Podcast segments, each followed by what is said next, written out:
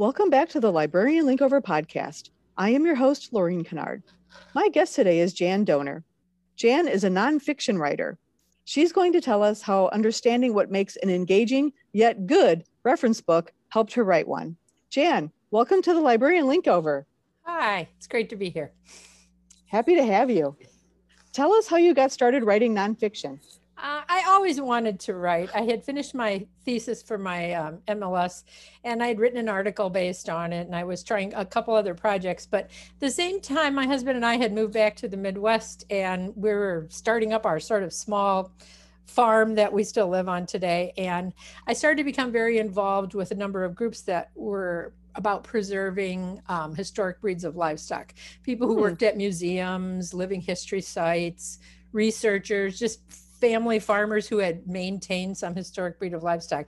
So we were trying to get that established on our farm. And as I was going to these conferences and things, I realized there was not a comprehensive book about this. and I said to myself, well, I'm going to write it. And I just cold, you know, called a couple of agents that specialized in nonfiction. And one was very excited by the idea and it took off. And that was my first book project. It was for Yale. And it was more of an academic book. It took a long time to write. Mm-hmm. Um, and since then, I've sort of migrated into sort of less academic books because I write for Storey publishing, maybe, which is sort of like, you know, farm, craft, hobby, sort of how to books, nature, things like mm-hmm. that. So that's how I got into it. Necessity is the mother of invention, right? yes. What is your writing process like? Uh, hopefully, it's just like we teach, right? I taught, for many years, um, I've taught middle school English, and I've been a school librarian for a long mm-hmm. time as well. Um, and so, I, you know, I feel like, oh, my former students are going to be judging me here, right? so it begins with um, a period of exploration about the topic, lots of learning, lots of surveying the literature, reading, gathering, and you're sort of mulling it all over your head, and then you start sort of organizing it. But then it moves to drafting a formal book proposal. And I was taught this way from my first agent who said, You've got to have a good, solid book proposal, which can be like 30 or 40 pages long. No kidding. Know? That's yeah. Um, because you're detailing out everything from what the book is going to cover to the marketing of it. Who would the potential mm. audience be? What would the illustrations be like? What will the, the sort of tone of this book be? Mm-hmm. And you know, mm-hmm. all this kind of stuff. And that helps you get yourself organized, right? Because mm-hmm. you're thinking about your audience and stuff. Um, then I experiment a bit with this, the format and organization. And if I have a book contract for it, this becomes a really collaborative thing with editors and book designers, and probably more than most people think. For, for nonfiction books, they're often often highly designed, right? They're hmm. a product that that is coming out from um, a publisher that specializes in nonfiction usually, and they are already thinking out what kind of illustration money are we going to put into this? What are these illustrations going to be like? And by the time you get a contract, you even have page length and wow. things that wordage that you have to have and stuff. So um, that starts to determine then how you're going to reorganize your material. Um, I very much work from an outline, a very, very detailed outline. It's just me. um, and then I break it, the outline down into really small, manageable portions. And I don't even write these in order because many of my books contain a lot of profiles of animal breeds or dog breeds or uh, wild animals or things like that. And so you can, once you know exactly what you're going to cover in each of these, you can break them down into little research bits and little writing bits. I generally have a goal of trying to write like 1200 to 1500 words a day, just mm-hmm. a draft, you know, a solid draft. And it takes that long because you're really synthesizing your research, right? You know, you're pulling all in front of you and then you're, you know, you're doing that.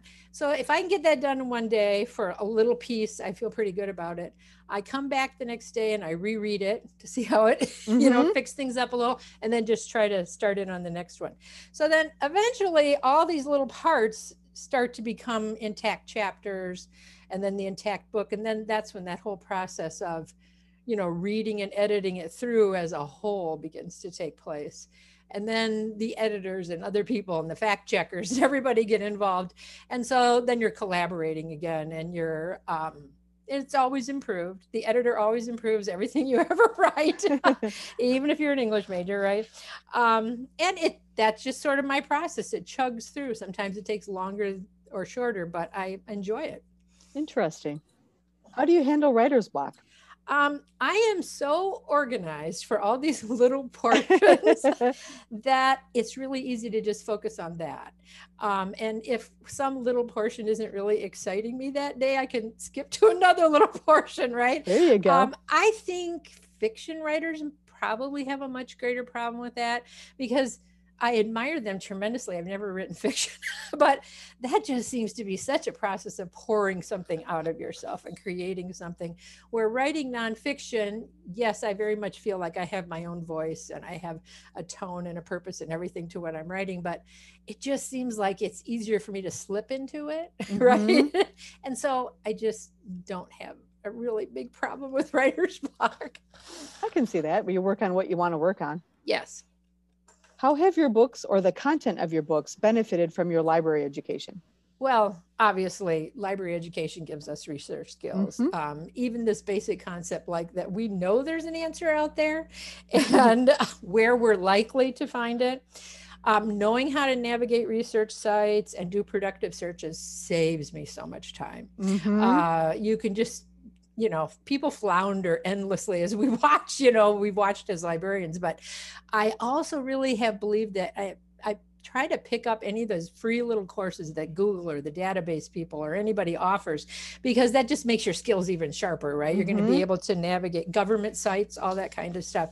So I think research skills, obviously, for nonfiction. Uh, we know how to evaluate research, um, mm-hmm. our sources for reliability and accuracy, which is a big problem, obviously, for a lot of people. Correct. I also think we understand what makes a good right? We understand the purpose of it because we're used to using it with a patron, right? And so we know how the patron, you know, will comprehend that book or how comprehensive they need it to be or how accessible. Is it going to be very technical or something more? They can drop into and out to. But we know how it should be organized to make that easy for them, mm-hmm. right? Or mm-hmm. how to make something attractive or what the illustrations and charts should convey that will be helpful to them, right? Um, so I just think that from academic to pleasurable reading, we sort of have a handle on that. And there's one other thing I think about. I think we know how libraries and librarians how to interact with them mm-hmm. right? mm-hmm. So, um, and that's not a small thing because we know how we do book talks. At least I did tons of book mm-hmm. talks. So, and we made presentations, we teach things, right? And so I think that we know then when a library wants us to do something or we want to interact with the library, as an author, we understand exactly what it is that they want and how it fits into their library programming, maybe, or mm-hmm. a school visit or anything like that. And, and, we even knew how to do things like this, like do podcasts, do mm-hmm. social media, right? Right. Make a website, do a webinar. I just think library education is big basis of what I do. It's everything. Yeah. Thank you for saying that because that's why I'm doing my podcast. Yeah. okay, Jen, here's the big question I have for you specifically. Yeah. How do you make a reference book good as well as engaging? Well, you know that there's all different types of nonfiction, right? There's this kind of active how to book, step by step kind of nonfiction. And then there's those real browsable books, like with, you know, lots of illustrations, sort of coffee table books sometimes, mm-hmm. right? Something like that, really compelling photos, right? Then there's this real traditional objective nonfiction that doesn't have a, a like a philosophy maybe or point of view that's really strong, just the facts, right? All right. And then there's expository, which has a strong point of view and a voice. And then there's narrative, which is telling a story. Personally, I believe that while there's each kind of fiction like this, you have to pull all of those things into a good nonfiction book.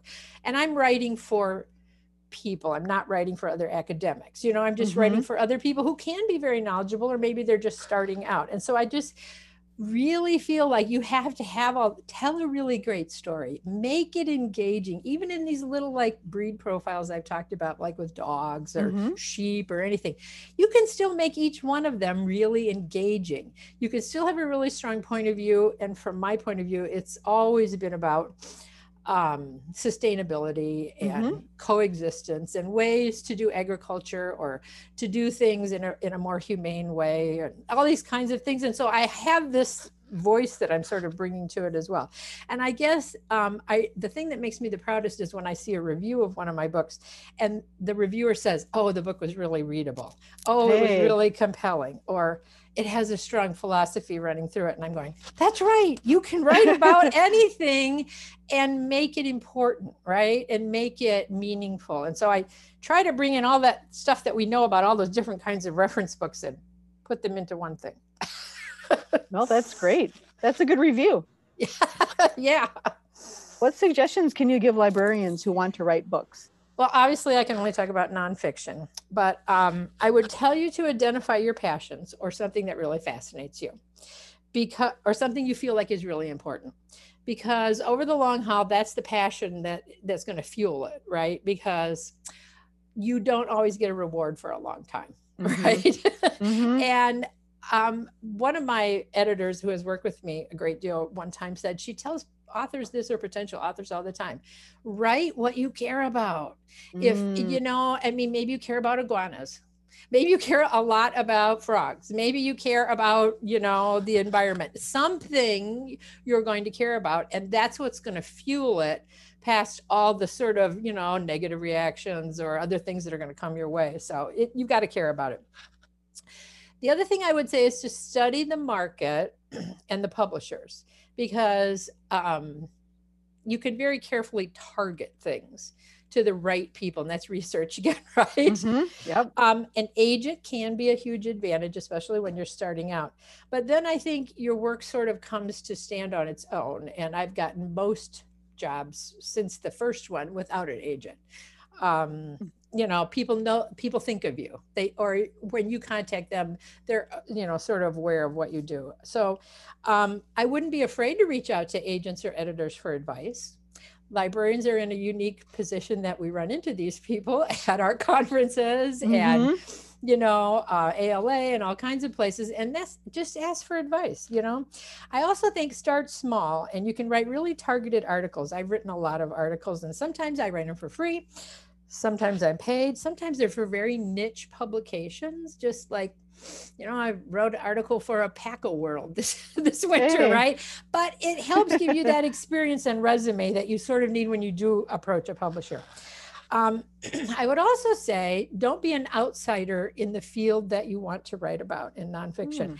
You need to participate in whatever like learning groups or conferences or communities or organizations or whatever, if they're online or whatever, about the topics that you're interested in and get to know the people that are involved in it. Um, you know, make contacts, uh, friends, interview experts. Um, I really believe you should read blog posts that a lot of these people write because they seem freer to voice the controversies or the things that are worrying people in that field than they might in a formal article. And so it sort of gives you an insight. Um, sometimes they're more chatty on their blog posts, right? I guess it's really important this thing of not being an outsider because you don't want to be the person who's dropping into a field and just mm-hmm. saying, "Hey, I know all about this," when you don't, right? My last piece of advice is not to be competitive or rude. Okay, Mm-hmm. People think they have to be cutthroat with each other, and I am just this is not where I'm at at all. Um, I am friends, or at least very friendly colleagues, with everybody who writes in my field. And frequently, another writer in my field is the person who recommends me to an editor looking for something, right? Like, oh, I can't quite have a handle on that, but I know who could do that for you, right? Nice. Um, there is no reason for us to be competitive with each other. Um, I think that there's room for plenty of people. We all have a slightly different, you know, coming from a slightly different place. And the the editor that was the most important to me it lately in the last 15 years or so, another author introduced her to me. Right. And I just think we can be kind people. There's no reason why we have to feel like we're fighting each other for this stuff. There's plenty of room for everyone. Yes. Plenty of content. Why did you go to library school? And based on your career so far, does that reasoning still hold? Yes. Good. um, I was major. I started out majoring in elementary education at Purdue University, and I, but I had always loved libraries. Ever since I was a child, I was a very avid reader. I was one of those little kids who was putting spine labels on my little scholastic paperbacks mm-hmm. when I was like nine or ten, right? And I've heard mm-hmm. from more kids that have done that as well, right? I so, wrote my Nancy Drews with marks a lot. The number. Yes, still we. I just think we're oriented that way, right?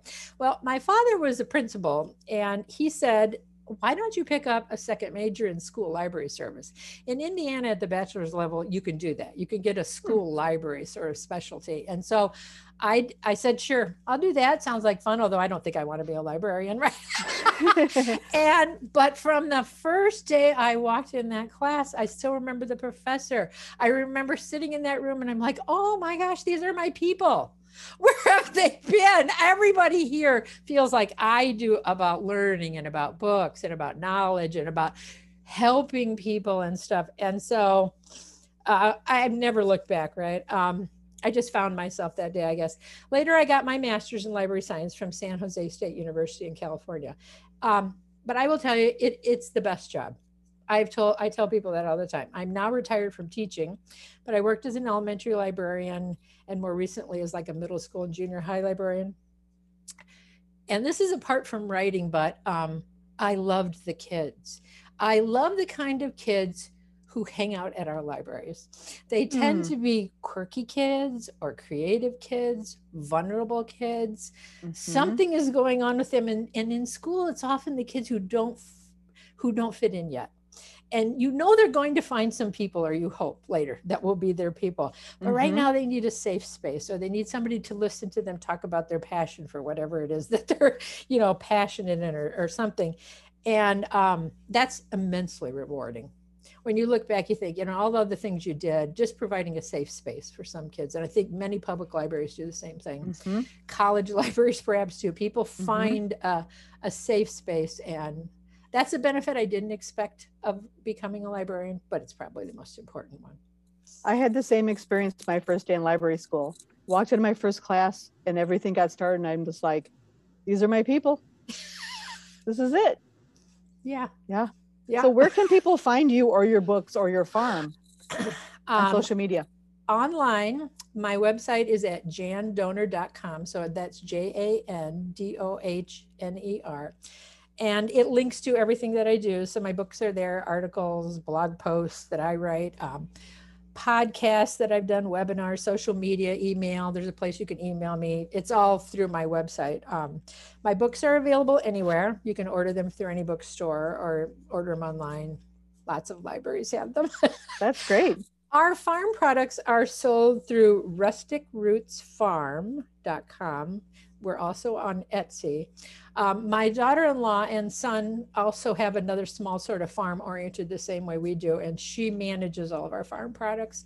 Um, we have about 50 beehives. We sell a lot of honey and things. We have Shetland sheep, so we sell wool and wool products and chickens and things like that. So um, it's kind of a combined life, right?